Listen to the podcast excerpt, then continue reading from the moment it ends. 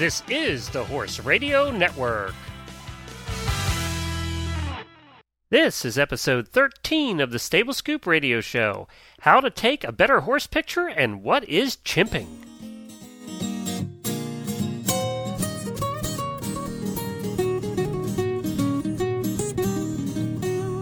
Welcome to the Stable Scoop, with weekly shows delivered right to you.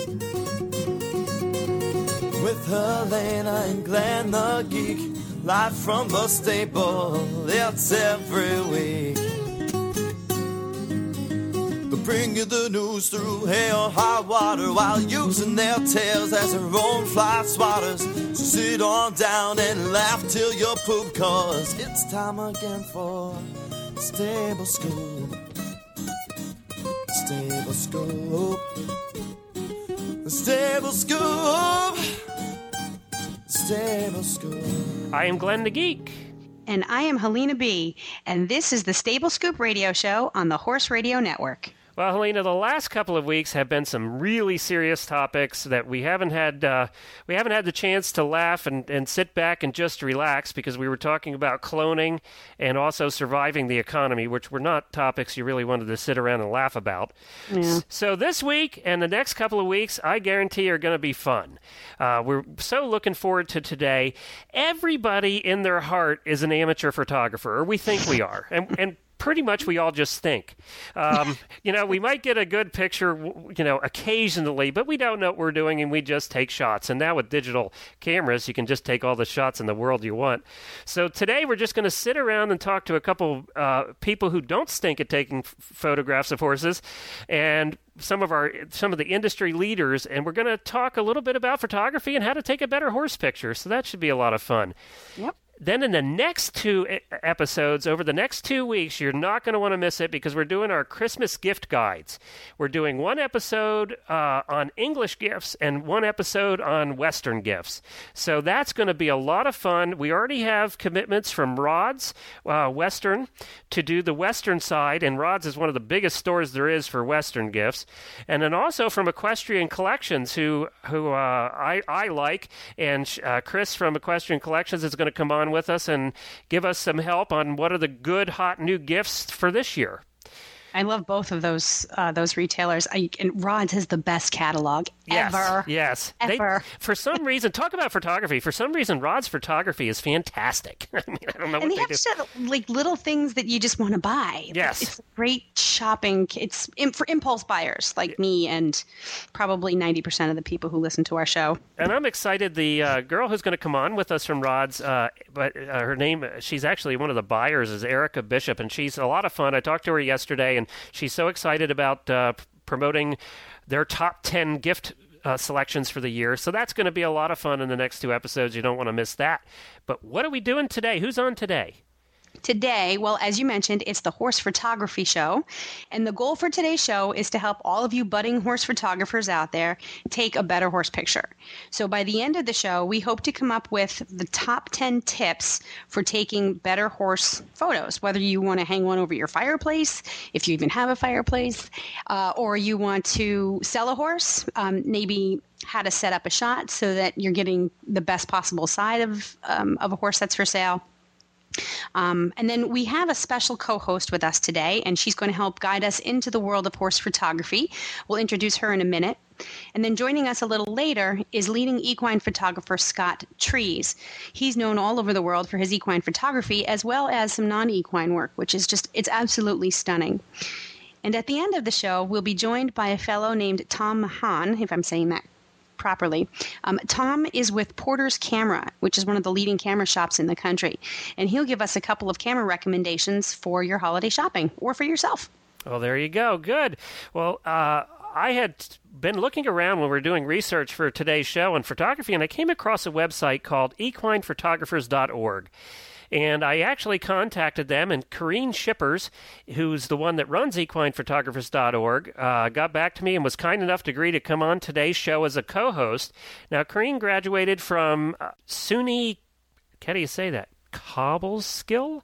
Cobleskill. Cobleskill with an associate's degree in animal husbandry in 1977, and then after taking a year off, she actually attended the uh, New England School of Photography up your way in Boston for 2 Mm-hmm. years. So she sold her first photo- horse photograph, I guess, in 1976, and she's been photographing horses ever since. Arabians and Morgans at shows. She does has done competitive trail rides, uh, carriage events, and dressage competitions, and uh, something else I want to ask her about as we get her on here.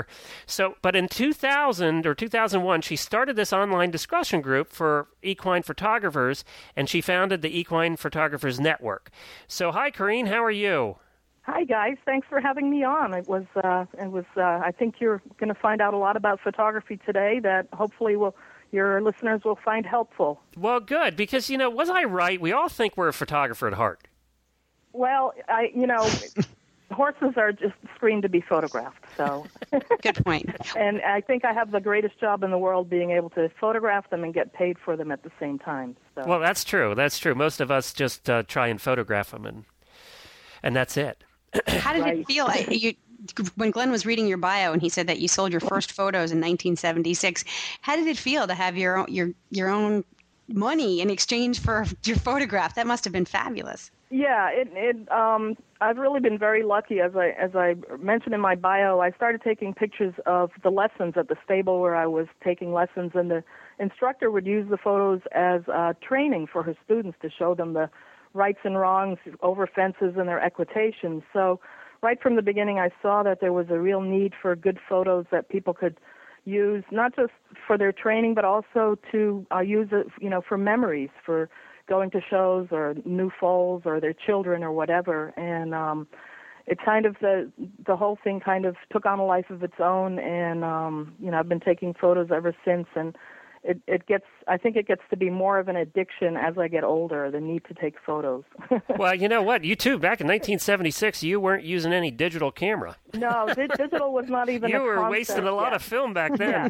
Oh, I yeah, and um, we'll talk about the the move to digital has been really huge in photography in the horse world, and it's it's really changed the whole dynamic of equine photography as well as um, it, it really affects the event photographers out there. But now everybody has a digital camera, and uh, it's it's really uh, the instant feedback you get from seeing your photos is is really great and really helps people to improve their photography because you see right away if you got that moment or not. When we were shooting film, you you shot your 36 exposure roll and sent it off to get processed and Yeah, yeah I don't think the younger people photos went. appreciate that. We used to have to wait for a week or two to Oh, see our pictures. I know. Now you see little five-year-old children, uh, what we call chimping, looking at the back of their camera to see how their photo turned out. What do you call I, it? I still ha- I still have one film camera that I shoot very rarely now, and when I take a picture, I'll automatically look at the back of the camera and then realize, wait a minute, this is not a not a digital What- camera. what did they So- call it? you get into that habit of immediately looking at your what you took, you know. So what did you call it? Chimping? Chimping, it's yeah. You look at you look at your picture and you go ooh ooh ah ah. And I, I guess like I'm that. guilty. and when you get a group of photographers together, you'll see a lot of chimping going on. Well, that's a new one for me. That's yeah, that- that's, hey, that's a photographic term. I got to get that in the name of today's show, chimping. Oh yeah, I'll get to work on that. You guys talk. I'll go figure out a good title for the show. So then you must have. I know a lot of horse photographers that mm-hmm. I've talked to through the years at shows and stuff. Were really some of them were just resisting the whole digital thing. You must have gotten on board because way back in 2000 you started the online discussion group, which led to equinephotographers.org. Right. Well, I resisted also. I mean, you as a photographer, you you get into a certain workflow with your work, and you get very comfortable with it. And digital was a whole new new thing, and it you know it, it's a huge learning curve. And um, you know, I I've only been digital for five years, so when I started the discussion group, I was still shooting film, but I was seeing a lot of my colleagues shooting digital, and we would go to workshops or whatever together, and I would see them downloading their pictures, and I would have my rolls of film, and I'd have to wait. So, I, you know, you could see it coming, the whole digital age, and um, now just about all the equine photographers are digital, just because it's expected, especially at the events. Um, the big events, people want to see their photos right away, and really the only way to do that now is with digital. and it's really it it really has changed the way the whole business uh, is run now and um the the old time photographers have really had to make some big changes to stay in the game and a lot of them that haven't made the changes have um lost a lot of work because there's been people with the with their digital cameras ready to to step in you know so So, um, so, so what we are e- we are seeing a big upheaval as far as how um events are photographed so what is equinephotographers.org? Well, I started it out basically as uh, an online Yahoo discussion group in 2000. Um, I had been shooting. Oh, there's for, a there's a thing from the past too. Yahoo discussion groups. Yeah, well, they're still around, but we no longer are based at Yahoo. But we started it basically as a support group because um, we're so specialized that a lot of us have the same issues, the same problems, the same challenges that come up with nobody that really we can bounce our ideas off of. So I started the the discussion group in 2000 and it was very active right away and at the about the same time there was no real resource online for people to go and find a photographer and and I would always get calls for shows and then if I couldn't do them I had no no resource to send them to so it originally started out as a directory for equine photographers online that people could go look for an equine photographer in their area and we started out in 2001 with I think we had 53 uh, founding members at that time, and it's grown from there. Um, we, you know, we've added a lot of things as we've gone along, but it was originally just a directory and a discussion group. Then we, uh, we also have galleries, and now, um, you know, seven years later, we have a newsletter, we have workshops, we have online courses, we have a very dis- uh, active discussion forum, and we've also changed it so that we're open to all levels of photographers. Um, anybody that loves horses and photography, or anybody that wants to learn more, is welcome to join us. We have So a, you, don't have to be a pro to join. no, absolutely Okay. not. We have a level of membership called the general uh, level, and those people who want to learn more may join, and um, they can actually take a 30-day free trial and get in on our discussion forum and see what we're all about. And then if they decide to join, there's some extra benefits. They can get on our assistance list, and they get our mailings and so forth. We have sponsors that give us discounts and so forth. And we have grown um, to over 500 members at this point. Wow. One member in Russia. We have uh, uh, quite a few in Europe, um, South America, Australia. Most of our members are in the U.S. and Canada. But the beauty of the discussion forum is that you know we can communicate with people from all over the world, and we can try to educate some of our starting pro photographers on exactly how to run a business. And um, when you get Scott on, he can talk a little more about that because he's running one of our online courses right now about the business of equine photography. And I, you know, when I started out, I did go to the New England School of Photography, but they didn't teach that much about the business end. We all love to take the pictures, but the business is what's Well, so that's hard. true. uh, You know, that's true of any horse business. Exactly, and so we had that discussion try to- last week, didn't we, Helena? We did. business is very hard, and especially when you're doing something you love, you almost feel guilty about charging money for it. You know, so we kind of have to change their mindset as far as um, how how to go about setting up a business, being business like, you know, getting fair prices, not letting people walk over you, and then also educating them about licensing and copyright and things like that. So it's an on, it's you know, and what we find with our members we get very many of the same issues that come up, and so it's almost like a mentoring program where some of those of us that have been in business for a long time can kind of help the ones that are coming up, which I never had. You know, I kind of learned everything the hard way, and so you know they they kind of get validated for sometimes feeling a little frustrated about you know things that might not be going well, and I wanted to tell people you have to go there. Some of the photography, Helena and I were talking about it before the show. Some of the photography on there is just unbelievable, and you can actually buy Yeah. the prints there too.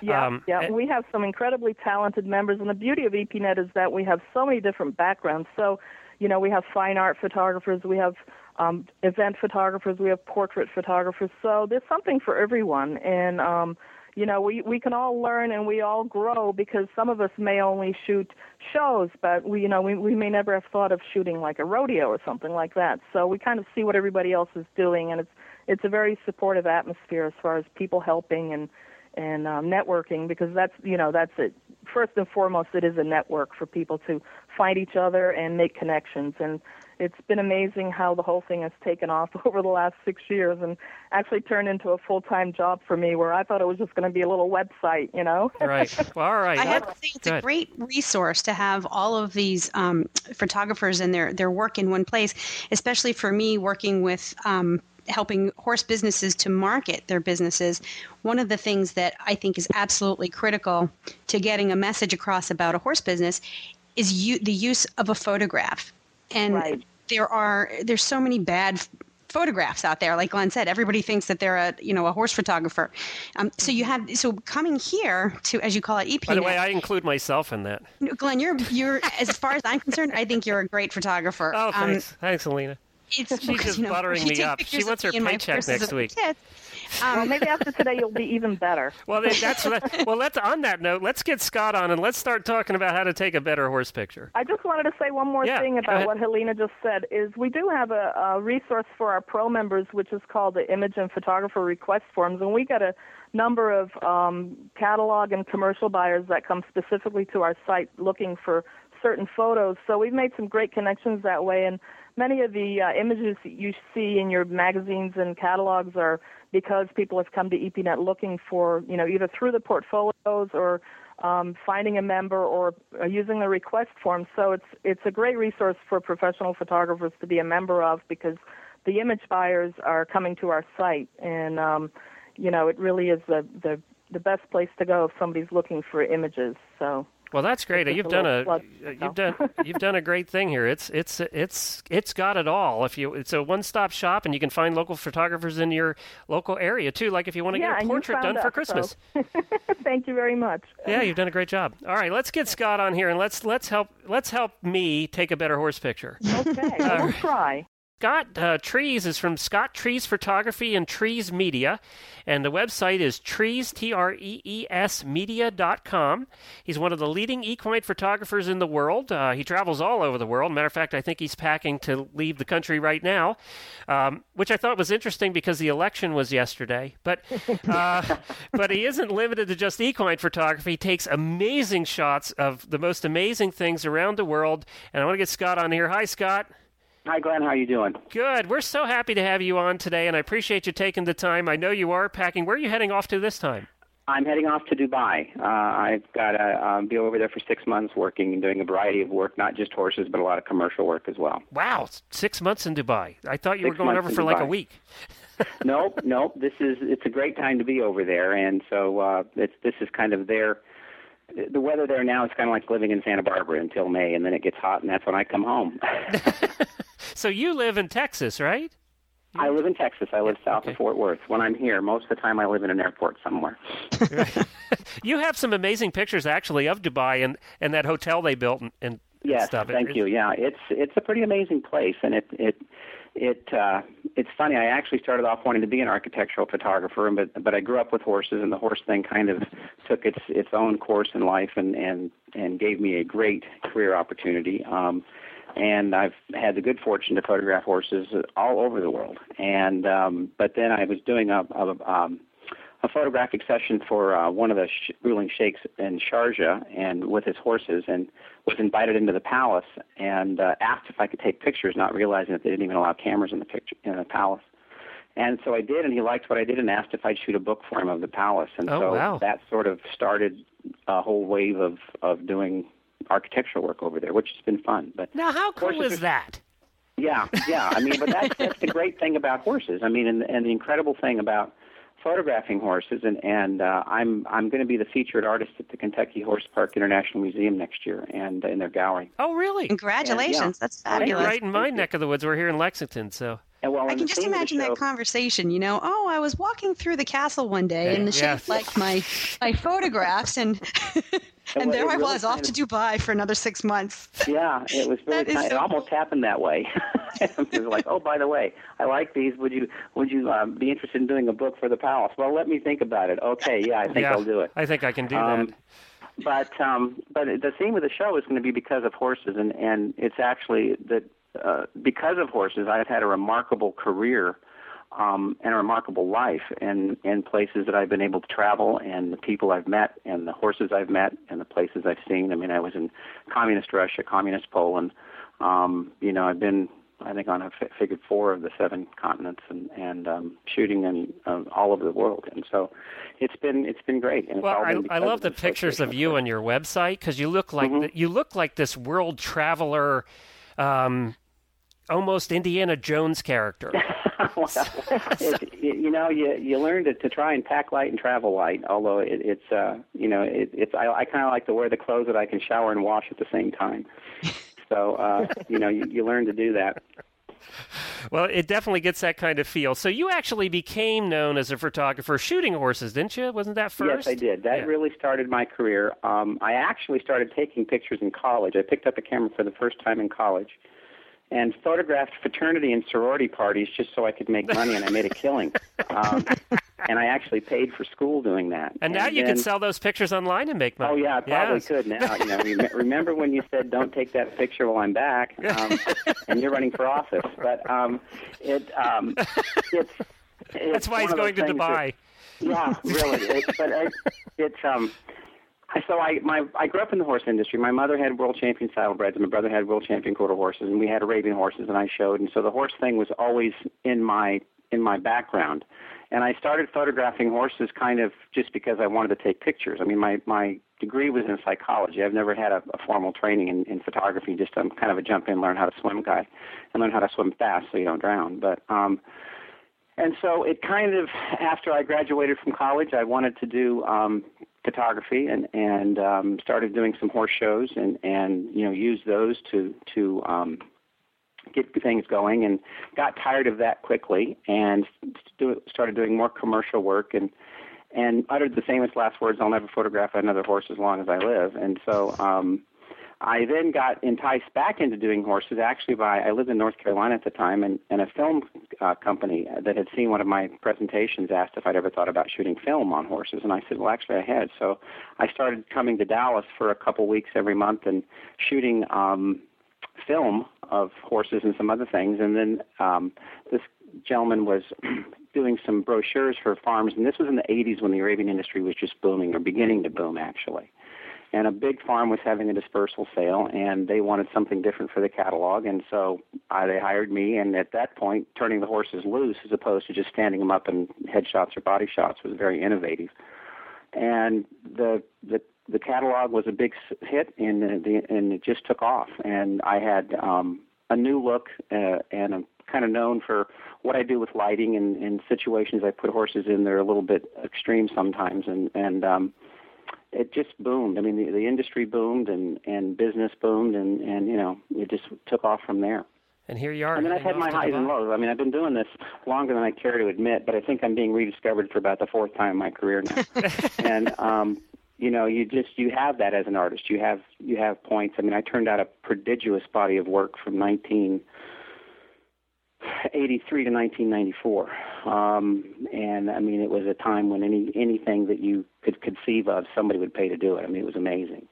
And, All right. Um, well, you know what? Um, you, you, we, we have both of you on, and we don't want to miss the opportunity to really talk about how the average person can take a better picture, uh, how right. the average horse person can do that. So we do have some questions for both of you. Carien, are you okay. still with okay. us? Yeah, okay, yep, good. I'm still here. All right. I told um, Scott would do most of the talking, so. she actually told us that before the interview. No offense. She knows me well. so, so, so what, what, what is the biggest mistake that people make? Let's start there, Well, and then we'll go into how to do it right. I, I teach a very active online course for the basics of equine photography once a year, and there are three things that I always tell my students, and it always meets with a little bit of resistance, but once they start doing these things, you see a huge improvement in their work. The first thing is very obvious, but it's probably the most resistant thing, is to sit down and read their manual understanding how your camera works is really pretty critical because a lot of people think they can just put their camera on auto and let the camera do all the work, and that's a big mistake. So they have to read their manual, and then they've got to take it out of auto mode. Once they take it out of auto mode, I try to have them shoot either in shutter priority or aperture priority. That way, you have a little control over what your camera is doing, and it gives you a little understanding of what you need with action shots, you need to have a high shutter speed, and usually if you set it on auto, you have no control over that. Geez, the she's third got me nervous already, Helena. It makes me really nervous when I turn that dial off of Are auto. you taking notes? You know, I start to sweat, you know? Yeah, and a lot of people are very afraid to take it out of auto mode, but I'm one of see those. such a huge difference in your work. Just put it on either shutter or aperture priority and shoot that way for a while. You know, I did the- read the manual, though. Good. I never There you did anything about it, but You're I read better- it. You're better It's than ninety percent of the people Yeah. out there. but it's Most easier to you know, can I, make I mistakes. try, when I get a new camera, I'll sit down with the manual and I'll try to learn one or two new things every day, and then just play with the buttons and the dials, just just so you're a little more comfortable with it. So when you need to change something, you kind of have an idea where to go. It's really not that complicated. And I shoot Nikon, and I find that their um, their manual and their help um, in the menus is is very easy for me. And I'm not one that is great at following written instructions. So, So if do I you can do need- it, anybody can do it. Do you need And an then I think- expensive camera to take good pictures? What's that? Do you need an expensive camera to take good pictures? Well, if you want a digital camera, you you are going to spend some money because the main thing that you see with the cheaper ca- digital cameras is the shutter lag, which you can't have that for horse photography. Um, the Nikons and the Canons that most of the serious amateurs and pro photographers are shooting with are you're probably going to look at about a thousand dollars for a body. Um, Now, what, you know, what do you mean by of good- shut? Let's explain what you mean by shutter lag before we go on. Well, it's from the time that you depress the shutter to the time that the the camera actually takes the photo. So if you're trying to hit a horse with its ears up or at the point of stride or over a fence, you need an instant, almost instantaneous response from your shutter. And the lesser lower cameras won't do that. The lower end cameras have a very, uh, you know, noticeable shutter lag. So by the time you take the picture, the horse has already uh, gone over the fence. In other words. yeah, I've had that a few when you're photographing Yeah. horses, you're truly dealing in milliseconds. If you Right. ta- a lot of people make the mistake of thinking that well, with these especially these newer cameras that can shoot five, eight, ten frames a second, I can just hold the button down and get the picture. And the reality is, is if you look at a at, at a at a frame of video, uh, a clip of video, a video shoots at 30 frames a second. And if you go through each frame by frame of those 30 frames in a second, one of those frames is actually going to be correct in terms of the timing on the horse. And so timing is everything with with uh, shooting horses. And as uh, Carien mentioned, that you need the higher shutter speed, and um, and then the shutter lag is critical because if if you're off a millisecond, you miss the shot. Are- Are the new digital cameras uh, faster? Are they more accurate in terms of timing than the older traditional ones? Well, it, Um, it, you know, you you pay your big money for these high-end cameras because you get such there's no shutter lag, and you know you're also paying for other things. But you know that's one thing that you really um, it, it will vary from camera to camera, but Yeah, the from higher-end model. Nikon and Canons are all pretty responsive, and that's one thing that you, as you're looking shopping around, that you that's the probably the first thing if you're going to be shooting horses to know that you're going to get pretty instant response time from your shutter. Okay. Pretty, it really is pretty crucial. All right. So read the manual. Because otherwise Step you'll one. just get frustrated to death. Yeah. So read the manual. That pretty much eliminates all the guys in the audience, and then right. yeah, right. well, if And you're another taking my thing then- course, you, you've got to read your manual. Sorry, guys. And that, that, and the, that the, the part of third it- thing that Good. sorry, the third thing that I always tell people is the the the lens that you must have if you want to take good horse photos is the 80 to 200 or the 70 to 200 uh, zoom lens. And then when you're shooting horses, you need to be sh- shooting at the end of your 200 millimeter lens so that when you see a lot of amateur horse photos, you see the big head and the little rear end, and that's called lens distortion because you're just shooting too wide. So this can be eliminated if you shoot at the end of your 200 millimeter lens. And what do you mean lot- by that? Now, people- you're, you're you're talking over our heads again. What do you mean by the end of your lens? Well, you've got you've got your focal length is 80 millimeters to 200 millimeters on your zoom lens. If so do you mean zoom all the way zoomed out? all the way zoomed zoom out, to your 200 Okay. millimeters? Yeah. Gotcha.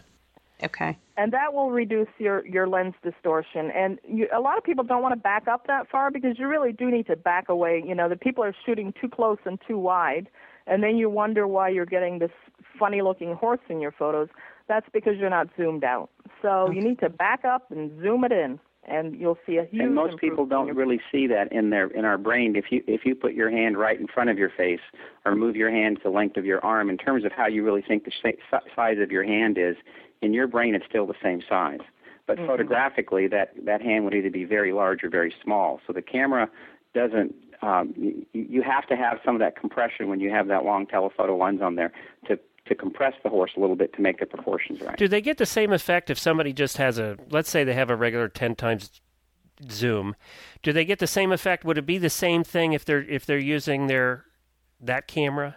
The point and shoot kind of thing. Yeah, thing. the point and shoot. Well, yeah, it depends on your lens, really. And Yeah. I mean, the a rule of thumb is to always zoom to the end of your lens Okay. with horses. And a little exercise you can do is to take your take your zoom lens and take your subject and shoot it wide, and then shoot it, you know, whatever your focal lengths are, maybe every 30 or 40 millimeters, and then print out those photos and look at them side by side, and then you'll start to see what the distortion is because some of it is very subtle, and you won't really see it unless you can compare you know, 50 millimeters to 200 millimeters, and then you'll realize, you know, what a big difference that There's can make. difference. So you can't. So you're saying print them out. You you can't tell when you're previewing on the digital camera how, whether uh, how well you got that or not. Because I'm thinking, well, let me just take let me take photographs of this horse 20 times and. At, at either at 80 or 200 and somewhere in between, and then see what works best. Are you saying that you really can't tell? You need to print out first? Well, it, it it depends on your angle. I mean, if you're shooting a straight side-on shot, you you can you can shoot it pretty wide because you're shooting on one plane. But if you're shooting a three-quarter angle, like a headshot, where you're shooting, you're standing in kind of in front of the horse and shooting towards him. That's when you're going to have your lens distortion, and when you really need to be shooting at the end of your zoom. Gotcha. So Okay. you know, it's something that you need to practice and get to know how your lens that you're using responds. But a rule of thumb is to really back up and zoom in. Well, that's And, interesting uh, because that's that's against your natural instinct. Yeah, you it need really to be is, brave to do yeah. that. Yeah. Well, that's good. Those were a couple uh, a couple good. I didn't know that. And so Scott also mentioned uh, if you really want to learn how to take good photos, take it out of the motor drive. Just shoot one frame at a time and learn how to time your camera and and not take you know just we call it the spray and pray method. You kind of machine gun it, hope one turns out. You know, if you want to really learn and grow as a photographer, take it out of motor drive and take one photo at a time. And Yeah, I find even- the only time the only time I really shoot with my motor drive is when I have some really extreme action going on, like rodeo or or a horse that's you know running and bucking in the pasture or something like that. But usually, you just need to take one shot at a time and learn to get your timing. So And a good it- it- exercise it's nice to do to with that. lazy, not a good Yeah, idea. an easy exercise for that is there's something psychological about when you put the lens up to your eye and look through the picture and try and get it as opposed to I tell people, especially with digital because it's not hard, just go out and learn timing. Now, that's one of the things too is when when when do you shoot a horse? When for a trot shot, when's the best time to shoot? And for, for it all depends on varying timing. But I, I tell people most of the time in, in a trot, when that inside leg starts to put weight down on the pasture, and that milliseconds as the and the pasture actually starts to go down, hmm. that's when you push the button somewhere in there. Now it's going to vary from people from people to people. Some people will cue on the back legs, but I I prefer to cue on the front leg. And find that usually for most people to at least get them looking about where to when to shoot if they can develop their sense of timing with their camera in that range, as a rule, then that knee is reaching a peak a peak um, height uh, for that type of shot. Now, dressage is shot a little differently, but one of the things to do is just go out and and don't put the camera up to your eye. Just look at yourself and go, and in your mind go now, now, now, now, and then and then take your then put your finger on your shutter without looking at the horse. Just push the button now, now, now, and start Yeah, getting I mean- yourself to, to look at the horse. And, and uh, you'll start off looking at that foot, and you eventually look at a point when you you develop after a while. Those of us who've done this, you look at the whole horse when you're shooting. But Sounds that's like a, fun a a exercise. distance. Go ahead. It, I was saying it just sounds like you're, it's it's timing and rhythm. It feels like finding It's a rhythm distance. rhythm fence. is the key to it and every horse Very- is a little different so you do want to watch but just you know pointing your camera and shooting blindly is you're never going to get any better and No. when we were film photographers we couldn't afford to waste our film so we needed to take one picture so you know you you want to be shooting a high percentage and it's the same for digital you don't want to come home with hundreds of photos and only get three keepers you want to come home with maybe 15 photos and get three or three to five keepers out of that. Well, so it's far I haven't been doing practice. anything right, Helena. I've I've, I've Well, flunked on know. every point here.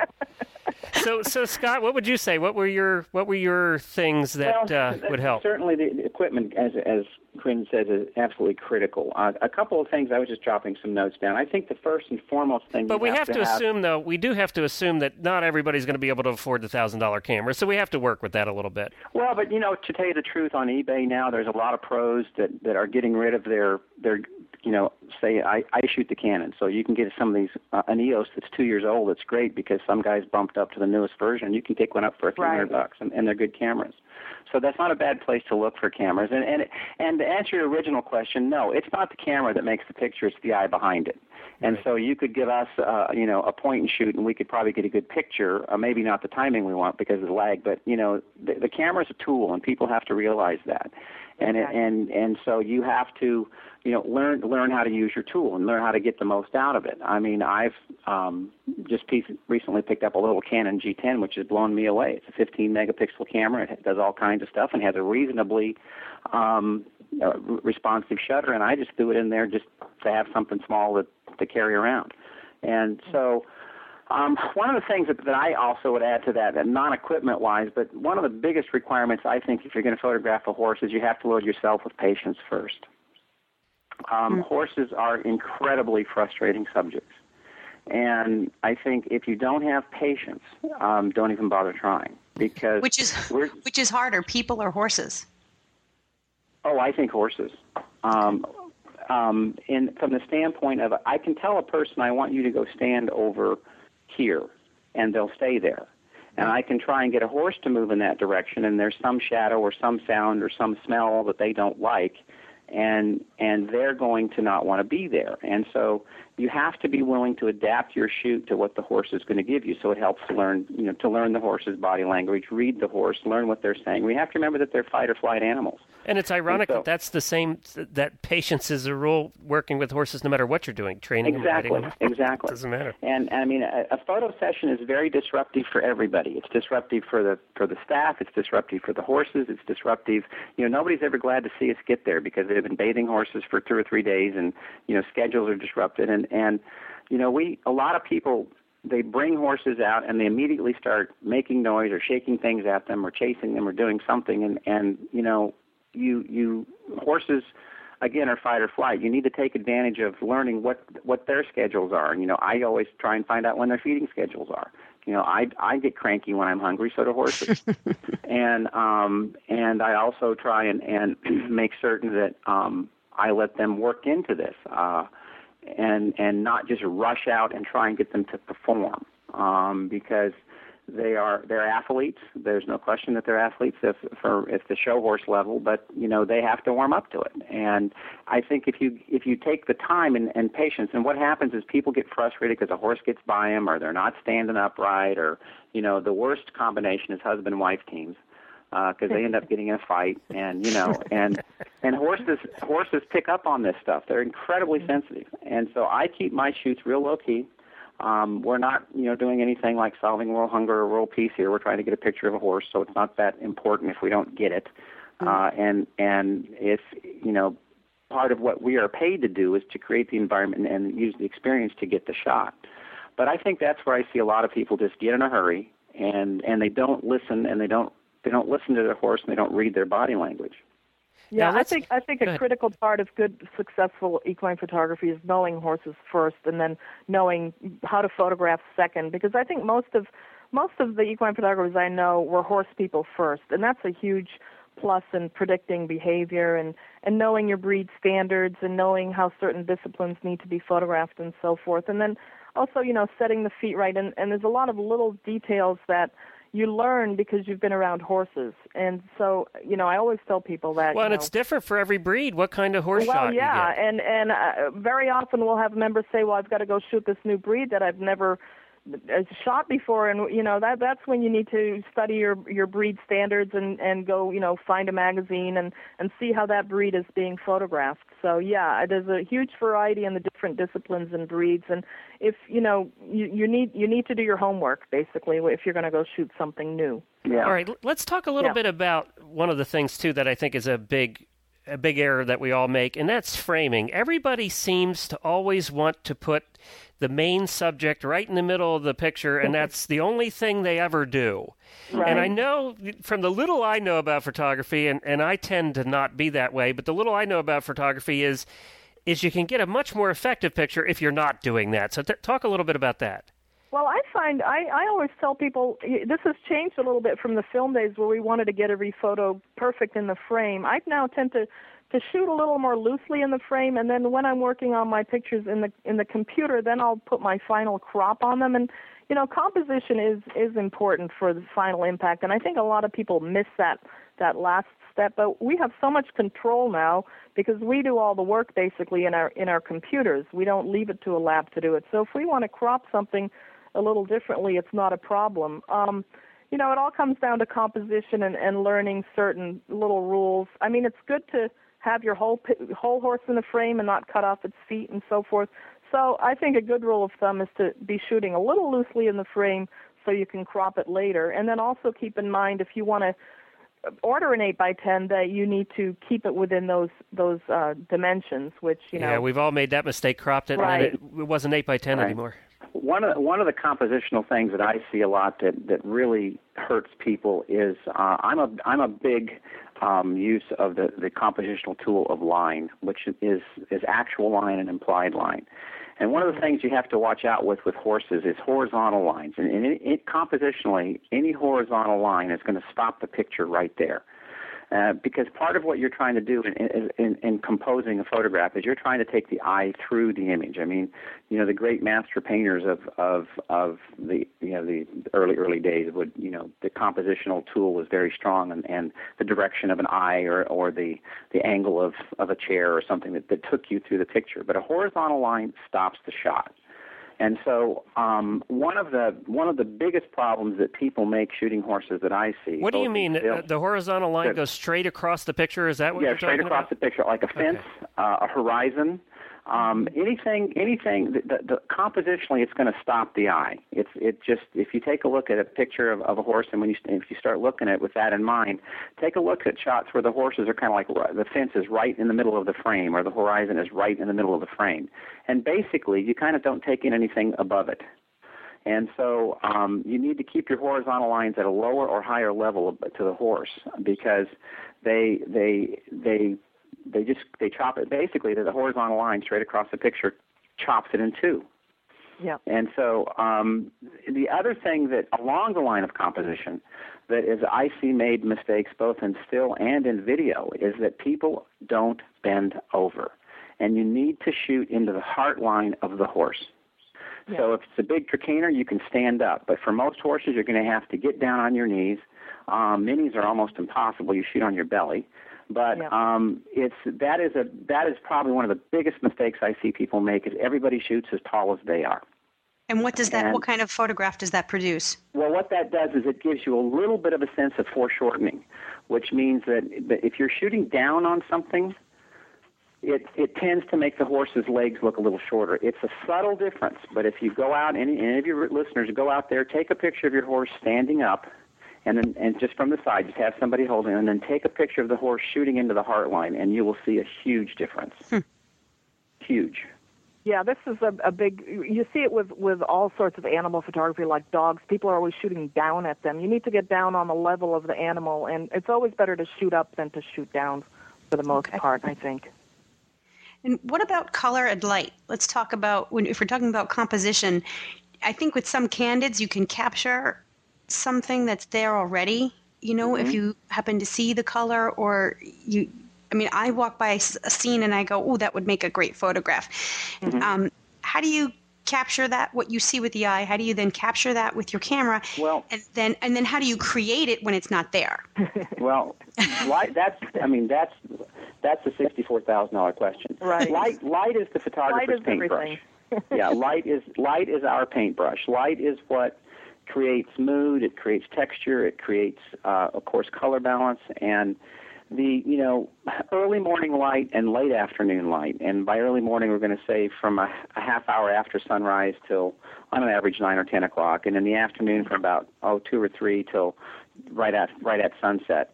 That's going to have a very soft quality of light, a very warm quality to it. And as a rule, for for kind of my style of shooting, I shoot early in the morning or late in the afternoon. When I'm outside and start squinting because it's getting too bright, it's time. And my for me, for the kind of work I do, that's when I stop shooting. Mm-hmm. But you, you have to you, you have to take a look at the direction of light, and and that's the old rule of thumb from when photography first started was have the sun over your back, and so you can eliminate your subject. Well, that was because the you know they were using very slow films and huge tripods. But what that is, that's a flat lighting, that's front lighting. There's no shadow. And what we're trying to do, and we're trying to take a three-dimensional object and, and communicate to it in a two and, and capture it in a two-dimensional field and have it look like it's a three-dimensional object. And so you have to have some degree of shadow in your image to create that depth. And so there's basically four four primary directions of light. There's front light, which is the light behind you. There's side light, which is coming from the side. There's back light, which is where it's behind you. And then between those, you have a back side light or a, or a side back light and a side front light, which is like a 45 degree angle of, of where your light source is to where you and your subject are. And um, anywhere in that, you know, front light is going to be is going to be very flat and very boring. And a lot of people, you'll see pictures that just don't have any depth to them, and that's why.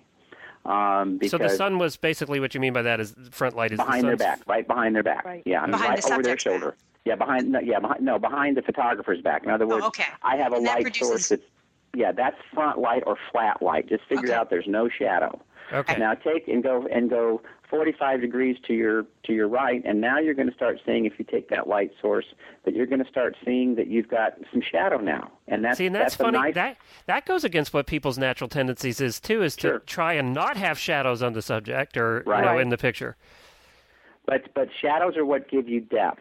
Now, a, a classic backlight, if you think of shots that, that are complete silhouettes, when the sun is right behind him and a horse rears and all you can see is black. I mean, that's that's called black backlight. And within that venue, I mean, you do things like rim lighting, where you try and get a little bit of light. You, if you've gone out into the pastures and your mares are grazing and the sun's kind of behind them, and you see a little bit of light filtering through their manes, and it's kind of like a little edge of light, that's called rim light. But light light is everything, and and I mean there are seminars taught all over the world for weeks on seeing light, and and yeah. that is a very critical venue.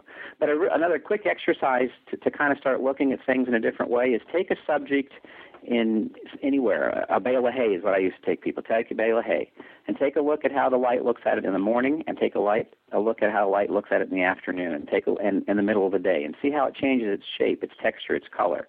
Then walk around the bale of hay and where, where you've got light coming from di- different directions, so you can see what it looks like when it's flat, when it looks like from the side, from the back, and you start kind of looking at light in a little bit different way. And so, you know, when I said you walk by someplace and say, well, gosh, that's a pretty picture, ask yourself why. What time of day is it? What direction is the light? What color is the light? Light has color. In the morning, it's very warm. In the afternoons and higher light, it's very blue. And the original cam- the early digital cameras, we had to white balance them all the time because you had to get the camera to see the color white correctly. And now the auto white balance on all these cameras is very good. Most people don't even think about white balance anymore, unless you can fix it in Photoshop. But um, you know, light light is a it is. I mean, as I said, it's the photographer's paintbrush. It's everything. Another exercise you can do too is if you have uh, like a if you if you have access to a, a horse being ridden can take him out in the field in the late afternoon and then have the horse trot around a big circle around you and take a photo every two or three strides and then look at those photos side by side and see how the light changes. And you'll be surprised you know it might not be that sun coming over your your back. It might be you know when when the light is hitting him on the side where you, you as scott says you have much more of a, a sculpting effect with the shadows. So it's really i mean it's it's a constant study and it takes a long time to start seeing seeing the light. And the nice thing about digital is that you can experiment and play more. You know, you don't feel like you're wasting film, and, and you can be more creative and, and try new things. And light really is everything as far as it's everything. And I, yep. And I learned lighting basically by studying the old Hollywood photo shots, uh, uh, movie sets and glamour shots, and, and I'd start looking at pictures and try and figure out how they lit it and why did I like it and mm-hmm. and you know what what made that shot. And, and do the same thing. I mean when you look through your horse magazines or any magazine if a picture stops you um, and again and in my context i'm an advertising shooter so part of my job is to try and create images that get your attention. So if if uh, if you are stopped by a picture ask yourself why. What is it about that picture that made you look at it And, and And another thing to remember too is you don't have to have a sunny day to make good pictures. No, I you don't Bright at all. overcast is probably the best light you can have because you're not dealing with any kind of shadows, and you can shoot in any direction. And it's beautiful for portraits because you know you you don't have a shadow under the ha- hat, or Mm-hmm. Right. you know the wrinkles aren't quite as obvious. So you know even in the rain you can take pictures if you. Yeah, you can take pictures in all Right. situations. Uh, light will have direction no matter, it's going to have direction and quality no matter how much of it there is. Right. So Um, it, it does sound like su- a lighting. Sunny, a sunny day is almost like a curse for photographers because, Yeah. especially with the digital cameras, they can't really handle that. The bright to the dark is Right. very tough for the digital cameras to handle. So I'm much happier when it's bright overcast if I have to be shooting, to be honest. So it sounds like lighting is top on the list of of things Absolutely. to worry about, even as a as a neophyte photographer. Learning to see it is the, is the key, and it's and that Yeah. it's it's. I- I've kind of learned you've either got a knack for seeing light or you don't. I mean, I've I've got a good friend that's a very good photographer, and she's she's a doctor, but she she laughs and she said, you know, I've taken courses and I still can't see light. Well, she can see it better than she can see it better than she thinks. Well, that that's Well, a good and- question though. Is how how much of a good photographer is is is something they've learned, or is it just talent that's there, like a good painter? I think a lot of it is very instinctive and a, and a certain talent to be creative and artistic. We have members that grow by leaps and bounds, and just right from the beginning they've got an incredible eye, and then there's others that struggle with it all their lives. And I mean, I it, you know, people will argue with you and tell you that photography is not an art, but it really is. And as Scott says, the camera is just a tool that you learn how to use, and you know, it's a means of expression of your creativity and you know everybody expresses it a little differently. So um learning to use that tool to to you know your the optimal ability is really the key. And then once you do that then you can kind of get creative. But i think a lot of people do want to cut corners with these digital cameras and not really understand what their cameras are doing so Well, you know what? It, if it wasn't an art, that's kind of silly because then there you wouldn't have everybody would be a professional photographer if it wasn't an well art. and and the really funny thing is that we have artists contact us wanting to copy our work so i think photography is an art but So let me ask, uh, get a bit more practical here. We're coming up on the holidays. If somebody wanted to get a portrait done of their horse or for somebody else, what would they pay? Well, on average, what I know it, it's going to vary, but uh, just a, a ballpark. Oh boy, that's a good question. I mean, That's it, a depends, question. it depends on a lot I know of that's why I asked it.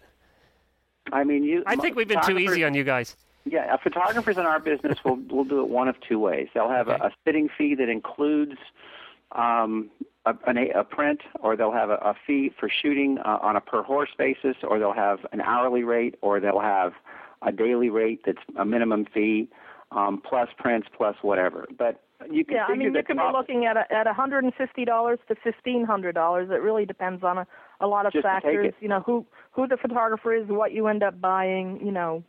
Um, But I would and, say and an you know, average. you can. Go Sorry. ahead, Hepburn. I'm sorry. No, go ahead. Go ahead.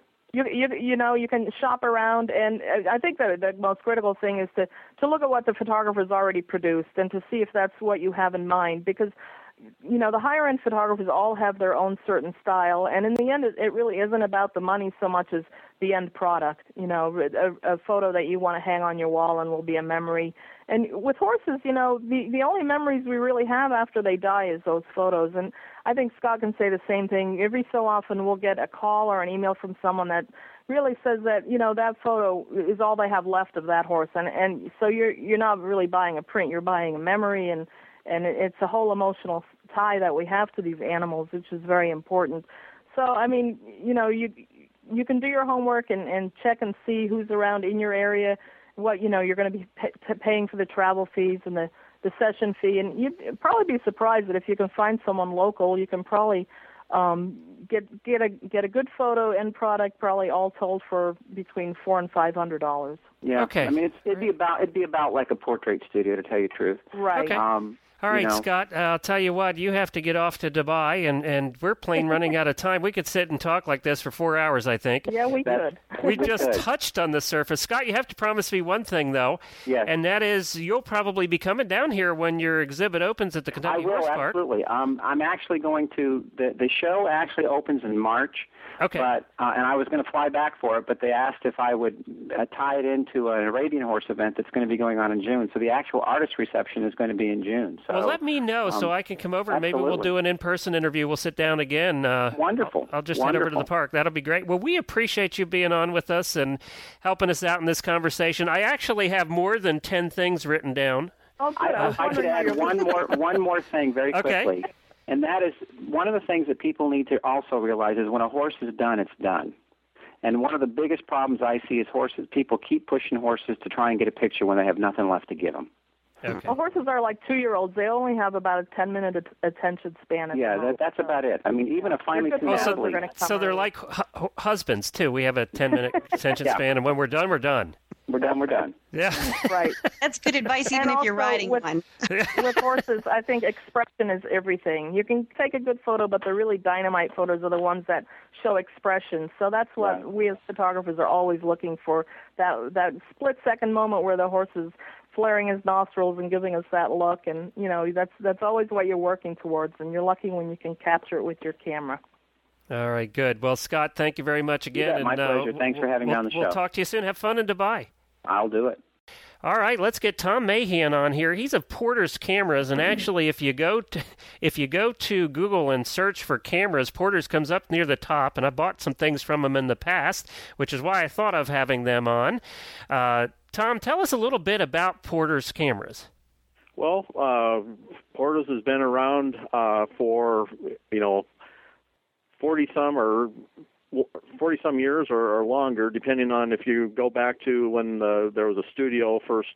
You know, uh, guy by the name of Frank Porter uh, had a portrait studio here in Cedar Falls, Iowa, where we're located, and it kind of progressed from there It's from from a retail from a the studio to a retail store, and then we grew into a catalog uh, outlet or catalog store or fulfillment center and uh, retail and now of course we're, we're on the web and we still have the catalog which a lot of people still enjoy.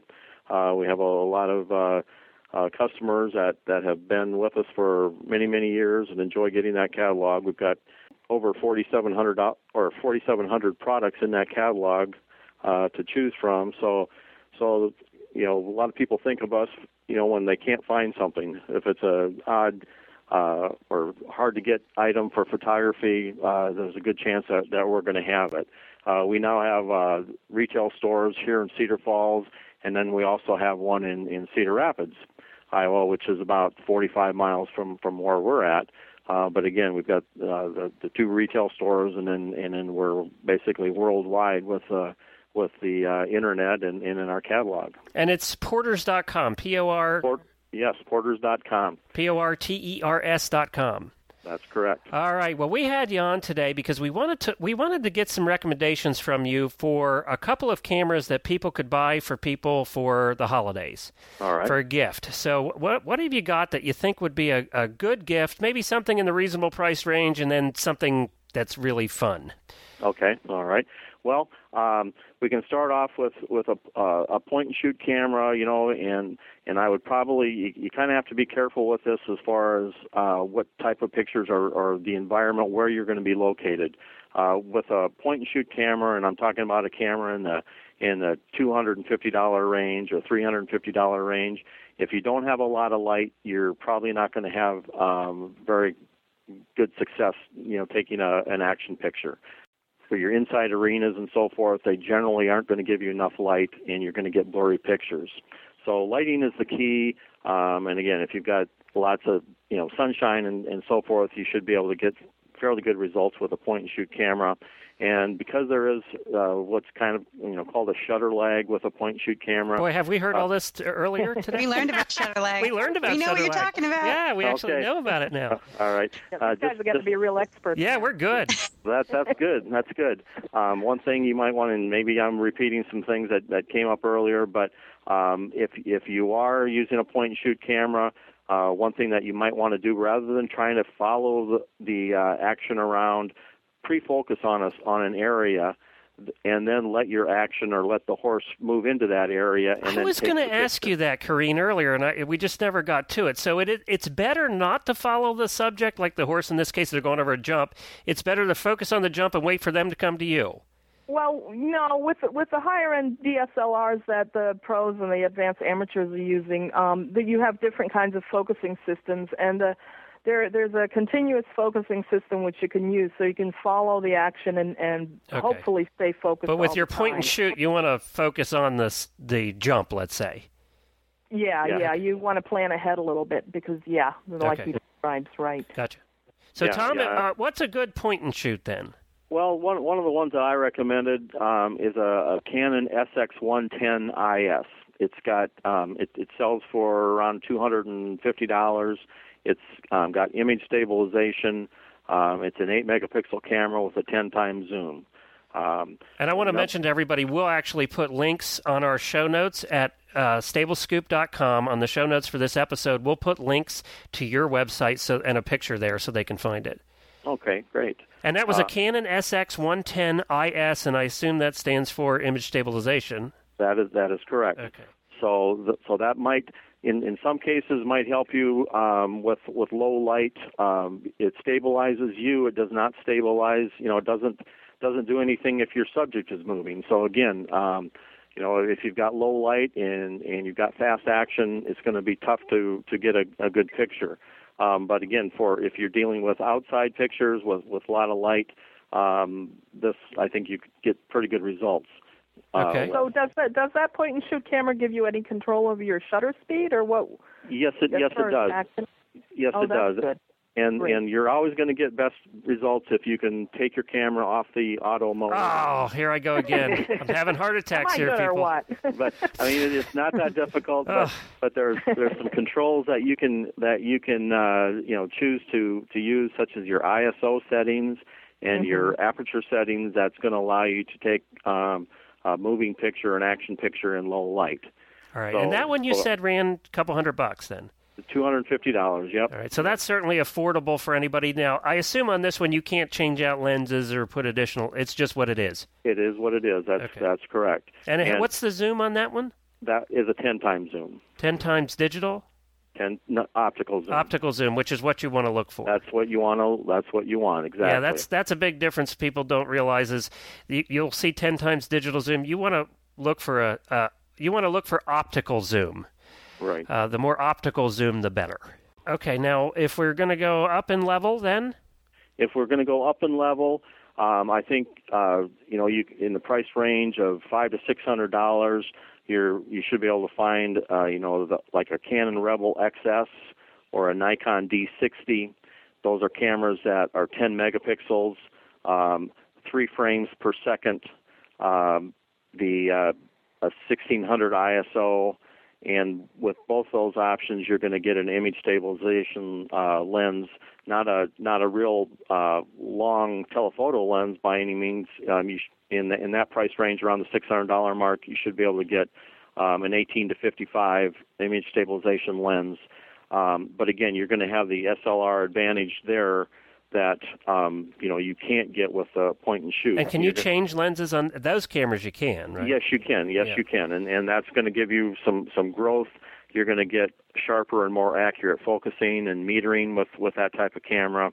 Um, much faster focusing than a point and shoot, and and you're going to eliminate that shutter lag. Okay, and that's the Canon Rebel XS and the Nikon D60. Correct. Okay. Correct. Yep. And then if we're going to go all out, if you're going to go all out, you know, one one example is you can take that same system that you know, take your Rebel XS or your Nikon D60 and add a fast lens to that. Uh, an example of that would be a Tamron 70 to 200 f2.8 lens. Yeah, Um, that's the lens that we really need for horses is the 80 to 200 2.8 lens. And Yep, yep. So so so you can add you know by adding seven hundred dollars onto those cameras that we just talked about, now you've got a high end system with a fast lens, fast focusing, you know, great in low light situations. Yeah. and they, you know, the the best thing I think too is is don't necessarily go online. They can call you directly, and you can talk to. They can say, "I'm a horse person. This is what I do," and you'll guide them through this stuff. That's that's right. That's one of the advantages of, of, of that I think we have with porters is that um, people can deal with, with real people and, and people that have have some experience and And you have no horses in Iowa whatsoever, so we we do have you know quite a few I know, uh, you do. customers you know that that are into into the horses and and so we we do have some experience you know in helping them and that's why we kind of know from experience you know that you know they they've come into us with their point and shoot cameras and said you know this what's doesn't work. Where's This crap? does this doesn't work, and you know we say yes, it, it, you're right, it doesn't. So, all right, now let's just go all out with the. We'll end on this. If I want to buy my wife the nicest camera, and I just, I don't care if I spend two, three thousand bucks, but I want a good one. Okay. Well, I mean, you could go, um, you know, with the, with the Nikon, you know, the the 700, uh, as was mentioned earlier. You could go with the Nikon D90, uh, the the uh, Canon Rebel uh, 50D are all priced. You know, there you're looking at bodies anywhere from you know thirteen hundred dollars to uh, sixteen hundred dollars up to the you know uh, twenty five hundred dollar range, and then and then your your lens is going to have to you know go on that. So you know whether you choose So something see, like this, see, my theory, lens. my theory on that, Tom, is at least I'll look like I know what I'm doing. Well, yeah, that's true. That's very Once you true. start shooting with those big lenses, then you seem to attract a lot of attention. Well, that's right. I'll just look cool. Yeah. My Yeah, pictures will start still taking stink, pictures. but I'll look cool. All right, guys, we have to wrap it up here. We're plain running out of time.